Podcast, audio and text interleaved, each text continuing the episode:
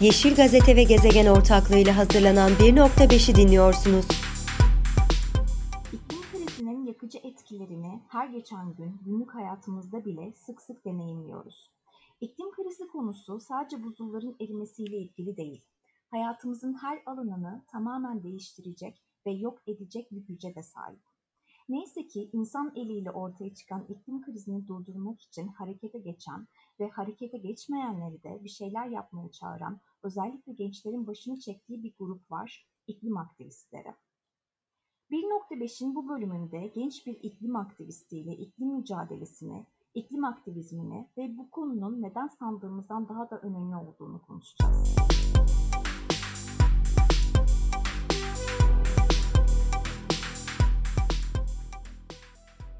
Konuğun iklim aktivisti Atlas Sarrafoğlu. Hoş geldiniz. Merhaba, hoş buldum. İlk önce aslında sizin hikayenizi dinlemek istiyoruz. Bu konuya ne zaman ilgi duymaya başladınız? İlk ne oldu da bir kırılma oldu da böyle bir şey ilk ilgi duydunuz? Neden ve nasıl iklim aktivisti oldunuz aslında? Evet, aslında benim iklim aktivisti olma hikayem yaklaşık 4 sene öncesine dayanıyor. Ben 11 yaşındayken iklim aktivisti olan genç bir insanım. Şöyle Greta Thunberg ismini hepimiz duymuşuzdur. Ee, en azından duymadıysak da anlatayım kısaca. 16 yaşındaydı ilk iklim aktivisti olduğu zaman. Ee, İsveç parlamentosunun önünde iklim grevleri başlatan bir genç kız aslında Greta. Ee, ben Greta'yı Açık Radyo'dan duymuştum. Ee, Açık Radyo'nun Açık Gazete e, programından ve e, yani okula giderken aslında arabada radyo dinlerken duyduğum bir programdı. Her zaman dinlediğimiz bir radyo e, ve ilgi duyduğumuz bir konu, çevre konusu ailecek aslında. E, ben de çocukluğumdan beri aslında evde belgeseller izleyerek e, büyümüş bir insanım. Aynı zamanda belediyenin çevre etkinliklerine katılarak büyümüş bir insanım. Dolayısıyla çevre duya- e, hani e, duyarlılığım ve bu konudaki hassasiyetim yüksek derecededir e, çocukluğumdan beri. O yüzden e, aslında Greta'yı duyduğum zaman ilgimi çekti bu konu. Çünkü e, benden yaklaşık 4 yaş 5 yaş büyük bir genç kızın e, bütün şirket e, yöneticilerine, e, siyasetçileri, politikacıları karşısına al, alıp da siz yanlış yapıyorsunuz, e, kaynaklarımızı sömürüyorsunuz, bizleri e, kullanıyorsunuz demesi aslında çok cesaret isteyen bir şey. Ben de bunu çok takdir ettiğim için aslında bir şeyler yapmak istedim, destek olmak istedim yani. Bununla birlikte de aslında e, Türkiye'deki hareketi araştırmaya başladım. Bu Türkiye'deki e, grevler oluyor mu? Türkiye'de nasıl bir organizasyon var diye. STK'lara sordum, Açık Radyo'ya sordum. Fakat e, herhangi bir geri dönüş alamadım ol, olması konusunda. Yani yok biz bilmiyoruz dediler genel olarak. Türkiye'de böyle bir hareket oluşmadı dediler. Ben de o zamanlar dediğim gibi 11 yaşında olduğum için e, bir grup nasıl organize edilir, nasıl grev e, e, hazırlanır, nasıl greve gidilir, grev nedir bunlar hakkında hiçbir şey bilmediğim için kendimde aslında o hareketi başlatmak için potansiyel görememiştim.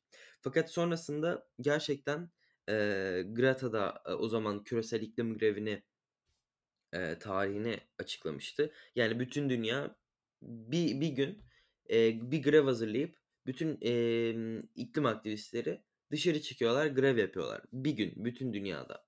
E, o tarih açıklanmıştı 15 Mart tarihi e, ve o tarihte de aslında e, Türkiye'de bir şeyler olmasını bekliyordum ben. Bir grev organize edilmesini bekliyordum. Fakat artık iki hafta kalmıştı ve bir e, duyuru yapılmamıştı herhangi bir yerden. E, sonrasında ben yapmak istiyorum dedim aileme ve ay, tabii herkesin fikrini aldım arkadaşlarım beni destekledi okuldaki öğretmenlerime anlattım bu konuyu. E, ha, yani çok şanslıyım aslında bu konuda beni desteklemedi destekledik, destekledikleri için ve e, sonrasında bir grev organize ettik sosyal medyadan bir duyuru videosu çıktım ve sonrasında gençler olsun e, haber ajansları olsun yani e, basın olsun daha doğrusu e, benimle iletişime geçmeye başladılar ve aslında her bir ses benim sesimi daha da e, yükseltmiş oldu ve sonrasında artık bir ekip olduk e, ve biz olduk artık orada. Çünkü e, ilk hani e, her ne kadar duyuruyu e, ve çağrıyı aslında iklim grevi çağrısını Türkiye'de ben yapmış olsam da dediğim gibi Emm, hani, artık biz olmamız gerekiyordu, bir ekip olmamız gerekiyordu, bir ekip kurulması gerekiyordu ve, eee, o kadar fazla genç çıktı. Eee, yani, Türkiye'de aslında bir şeylerin, bir bir şeyin çağrısının yapılmasını bekliyormuş aslında herkes. O yüzden, eee, birinin bir adım öne çıkıp, eee, bu, emm, sorunu, bu krizi işaret etmesi gerekiyormuş. Eee, bununla birlikte, eee, aktivist olduktan sonra, emm, 1 hafta boyunca aslında benim en değerli katıldığım kamplardan bir tanesi, yani katıldığım etkinliklerden bir tanesi olan Lozan'daki iklim aktivistleri kampına katıldım. Yaklaşık 450 kişilik bir kampa. Eee, Greta ile ilk orada tanıştım. Eee, aslında yüz yüze ilk orada tanışmış oldum. Emm, sonrasında bir sürü hareket kurucusu, eee, ile tanıştım. Özellikle Roger Hallam, eee, Yok Oluş İsyanı'nın kurucusu. Nobel ödüllü aynı zamanda bilim insanlarından iklim ve aktivizm eğitimleri de almış oldum orada. Emm, bununla birlikte daha, yani 4 senede çok fazla şey yaptık ama, eee, yap aldık yani başardıklarımızdan en büyüğü aslında, emm, benim kendi, eee, 2020'de, emm, WWF'ten Küresel Gençlik Ödülünü almam aslında. Beni, eee, en çok aynı zamanda sesimi de duyurmama yardımcı olan, eee, durumlardan bir tanesiydi, yani ödüllerden bir tanesiydi ve, emm, son katıldığım, eee, etkinliklerden, büyük etkinliklerden bir tanesi de aslında COP oldu. Madrid'deki COP'a katıldım. Eee, en büyük grevim de orada gerçekleşti aslında. Katıldığım en büyük grev. 500.000 kişilik bir grevdi. Eee, yani yarım milyon kişilikti. Madrid sokaklarındaydık ve aslında, eee, bütün bunların, bütün bu yaptıklarımın da aktivizmimi desteklediğini ve beslediğini düşünüyorum. Peki iklim aktivisti deyince, aktivizmi deyince aslında ne anlamalıyız? İklim aktivistleri ne yapar? Sen de aslında birazcık bahsettin. İklim grevi, iklim için okul grevi bunlar nedir? Biraz açar mısın dinleyicilerimiz için de? Tabii ki. Aslında, eee, az önce de söylediğim gibi, eee, birinin hep soruna, emm, işaret etmesi gerekiyor. Yani aktivist dediğimizde bir soruna dikkat çeken, onu işaret eden ve bu konuda da çözümler üreten, eee, ve bu çözümlerin uygulanması için, yürürlüğe girmesi için baskı yapan kişiler oluyor. Yani baskı, eee, baskıyı da bu yürürlüğe dâhil edecek kişilere, yani politikacılara, siyasetçilere yapıyoruz.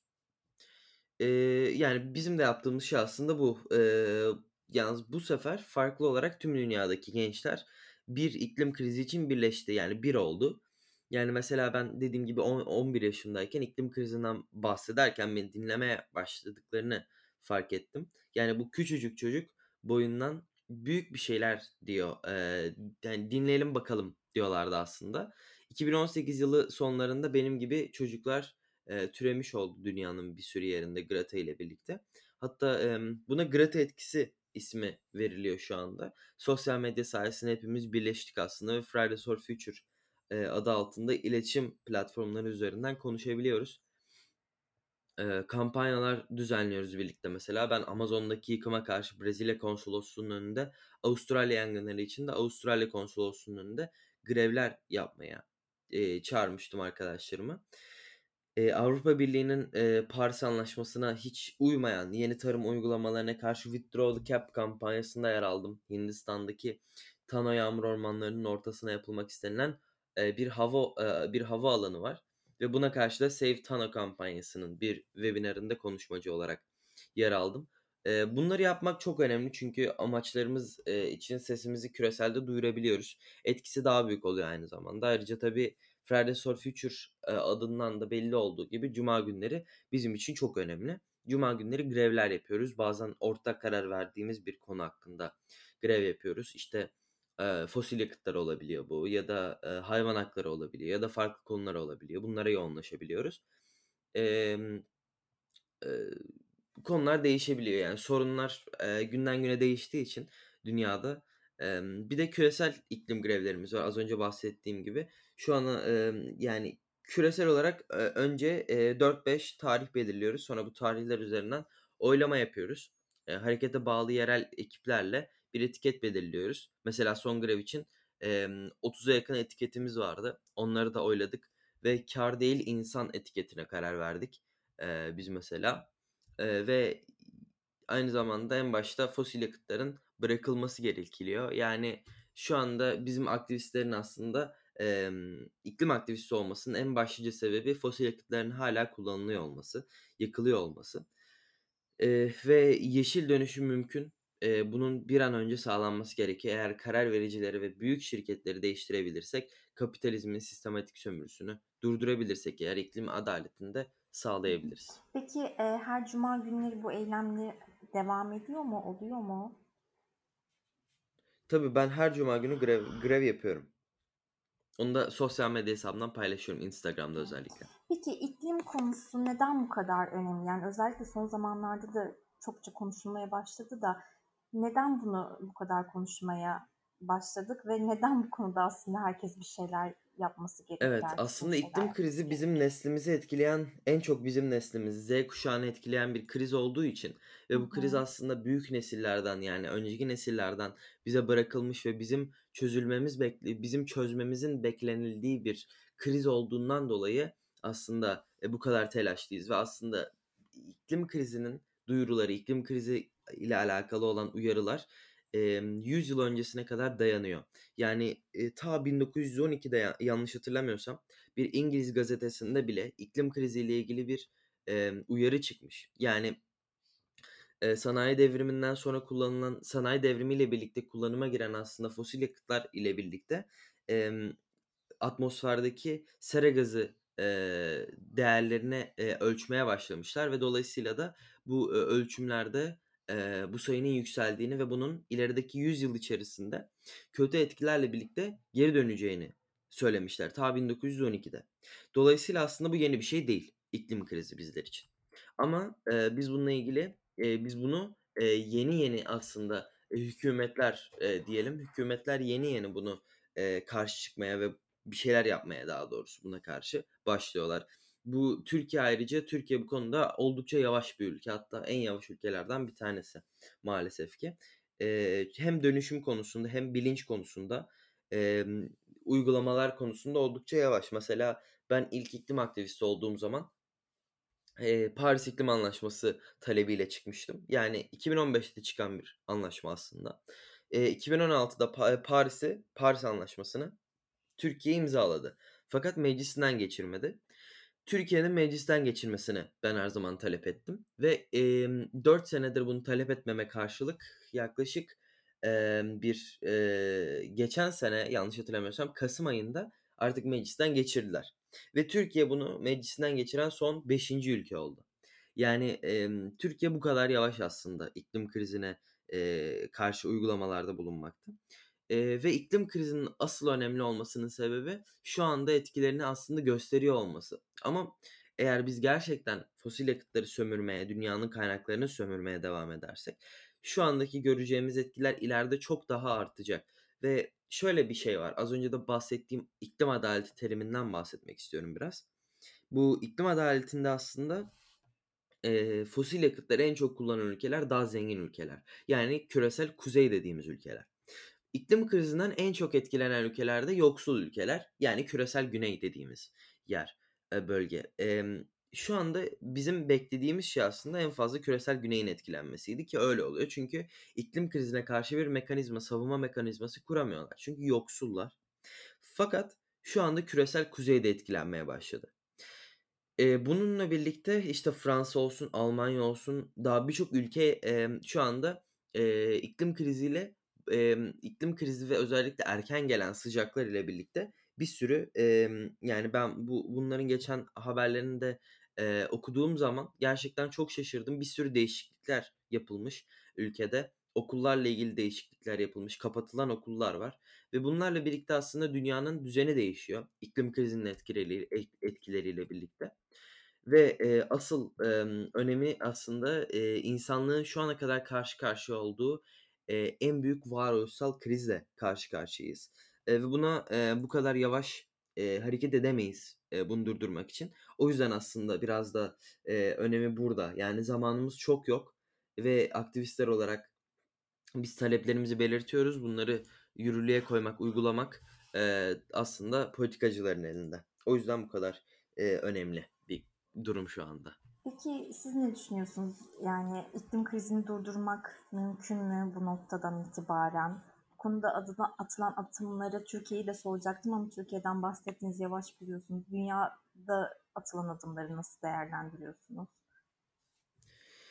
Eee, tabii ki mümkün aslında. Eee, bunu bunu ayrıca ben söylemiyorum. Biraz evvel dediğim gibi aslında, eee, bilim, yani, bu, eee, Türkiye, hani nasıl diyebilirim? Bizim zamanımız şu anda var, eee, iklim krizini durdurmak için. Dediğim gibi az var, eee, ve bunu aslında bizlere bilim söylüyor. Bugün fosil yakıtların yakılmasını eğer biz durdurursak, kullanımını durdurursak değişimin bir parçası olabiliriz. Eee, umut aslında benim için enteresan bir kavram, eee, ve, hani, bu, emm, "Gelecekten umut var mı?" sorusu, eee, aktivistler için de, emm, alışıldık bir soru ve evet, aslında umut var. Biz aslında bu yüzden çalışıyoruz. Hâlâ zamanımız var. Yani, her insanın aslında umutlu olması gereken bir zaman bu, eee, ve iklim kriziyle ilgili kötü haber okuduğumda tabii bazen korkuyorum. Ekoanksiyete durumları olabiliyor. Eee, endişeleniyorum. Sonra iklim aktivisti arkadaşlarıma bakıyorum. Aslında arı gibi çalışıyoruz. Grevler yapıyoruz, organize ediyoruz, işte, yazılar yazıyoruz, kampanyalar hazırlıyoruz. Elimizden ne geliyorsa yapıyoruz. Bu bana umut veriyor. Bir de sorumluluğumun arttığını hissediyorum. O çalışıyor, ben de katkıda bulunayım Hı hı. diyorum. Bunu hepimiz birbirimize yapıyoruz aslında. Bu tamamen etik bir konu, emm, bakış açısı bana kalırsa. Yaşlandığımda yok oluşun eşiğinden döndük diyebileceğim bir değişimin parçası olmak istiyorum aslında ve buna inanıyorum. Eee, gerçekten umutlanıyorum. Çalıştıkça da umutlanıyorum.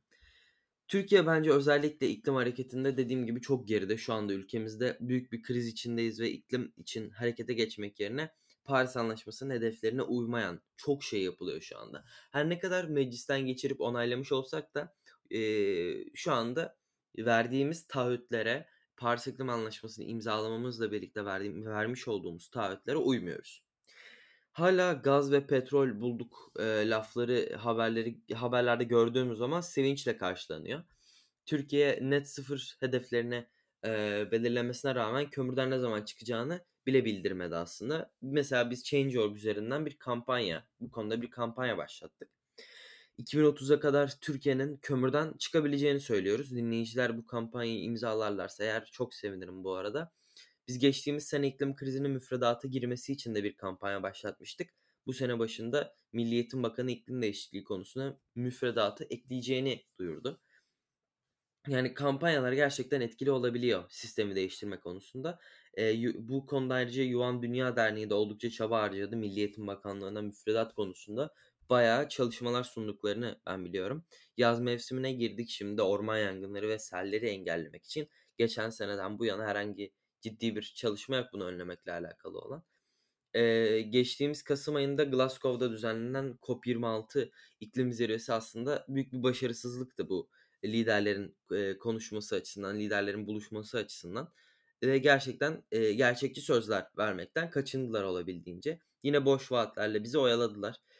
Eee, gelecek kasım ayında Mısır'ın Şarm El Şeyh kentinde yapılacak COP27 konferansına katılacağım ve diğer iklim aktivistleriyle birlikte değişim için baskı yapmaya devam edeceğiz. Umudumuz olmasa, eee, bu değişim için aslında bu kadar enerji harcayamayız diye düşünüyorum. Peki tekrar aktivizm konusuna, eee, geri dönecek olursak birçok ülkede aslında iklim aktivizmi deyince akla hep genç insanlar geliyor sizin gibi. Bu konunun hatta başını Hı çekiyorlar. Eee, bu konuyla ilgili söylemek istediğin bir şey var mı? Neden yetişkinler yeteri kadar tepki koymaktan çekiniyor mu diyeyim, koymadılar mı? Siz ne düşünüyorsunuz? Eee, evet, bu konu bence aslında çok önemli. Ben bunun gençlerin sorumluluğunda olduğunun kanıksamasını hiç doğru bulmuyorum. Yani, böyle düşünülmemeli. Herkesin çünkü, eee, yardım edebileceği, herkesin ucundan tutabileceği bir krizin içerisindeyiz. Eee, değişimin parçası olması eee, olmak açısından. Emm, bizim okullarımız var. Kendi özel hayatımız var, hobilerimiz, yaptığımız sporlarımız. Emm, işte, oyun oynamak isteyebiliriz, biraz daha fazla uyumak isteyebiliriz, boş boş şeyler yapmak isteyebiliriz. Ama sırtımızda şu an boş bir yük var. Bunlardan feragat edip, ııı, zamanımızı bu krizi çözmeye yönelik, eee, faaliyetlerde harcıyoruz. S ama dediğim gibi sırtımızda büyük bir yük var, endişe var, korku var, umutsuzluk var, yorgunluk en kötüsü tabii. Yani, şunu söylemek istiyorum aslında, gerçekten yetişkinlerin yaşadıkları rahatlık, bolluk ve eğlencenin bedelini biz ödemek zorunda kalıyoruz. Üstelik yetişkinler hâlâ sorumluluk almaktan çok uzaklar. Bir de üstüne bazen umudumuz sizsiniz diyorlar.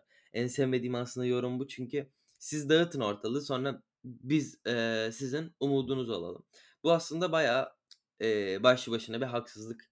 Eee, yani yetişkinler bence alıştıkları hayatı terk etmek istemiyorlar. Konfor alanlarından çıkmak istemiyorlar. İsteseler de başka türlüsünü bilmiyorlar. Emm, bundan konfor alanlarından çıkmaktan korkuyorlar yani. İşlerini büyütmek istiyorlar mesela. Hâlbuki biz diyoruz ki küçülün işlerinizi, hayatlarınızı küçültün. Minimalist olun. Başkası, hani, kebaptan başka bir şey yemek istemiyor. Biz diyoruz ki et yemeyin. Yani gerçeği görmek istemiyorlar. Korkuyorlar aslında değişmekten. Eee, tabii değiştirenler var ama, emm, yetmiyor. Kitlesel bir hareket gerekiyor. Herkesin değişmesi gerekiyor artık ve bu sadece gençlerle sınırlı kalmamalı. Alışılagelen hayatlar sürdürülebilir değil artık kimse için ve, eee, şimdi ekonomik kriz mesela bizim ülkemizi vurdu. Eee, belki seyahat etmek, tüketim, et, eee, yemek ve bu daha zor, emm, hani, bazıları için daha zor bir, emm, faaliyet hâline geldi. Eee, ve değer verdiğimiz neler var? Onları nasıl koruyabiliriz diye aslında bakmaya başladı insanlar ve buna bakmalı bence daha geri kalan insanlar da. Değişimin kendimize, evimizde başladığını unut unutmamalıyız. Yani aslında zor değil. Kimsenin mükemmel olmasını istemiyoruz ama herkesin değişime bir katkısı olabileceğine inanıyoruz. Peki son olarak, eee, söylemek istediğin bir şey var mı? Herkese ne söylemek istersin? Çağrıda bulunmak ister misin? Eee, tabii insanlığın aslında, eee, yüz yüze olduğu en büyük, eee, varol varoluşsal krizin içindeyiz şu anda. Ya gündelik hayatınıza devam eder, iklim krizini görmezden gelmeye devam edebilirsiniz ya da değişimin bir parçası olmayı seçersiniz. Tarih sizin hangi tarafta, eee, olduğunuzu, emm, unutmayacak, hangi tarafı seçtiğinizle belirlenecek ilerideki tarihte. Emm, o yüzden, eee, hangi tarafı seçtiğinize dikkatli bakın. Umarım bizim tarafımızı seçersiniz, değişimin parçası olmak için, emm, faaliyetler hâline geçersiniz. Bizimle birlikte, eee, iletişime geçersiniz. Özellikle sosyal medya hesaplarımıza bakabilirsiniz. Benim de sosyal medya hesabıma bakabilirsiniz. Eee, özellikle Instagram'da oldukça aktifimdir. Eee, iklim için gençlik, eee, sosyal medya hesaplarımıza da göz atabilirsiniz, ekibimizin hesapları. Emm, dediğim gibi, eee, sizleri aramızda görmekten büyük onur duyarız ve çok mutlu oluruz. Çok teşekkür ederim. Ben teşekkür ederim katıldığınız için. Çok sağ olun. Evet, 1.5'in bir bölümünün daha sonuna geldik. Tekrar görüşmek üzere diyelim. Hoşça kalın. Podfresh teknik altyapısıyla hazırlanan 1.5'i dinlediniz.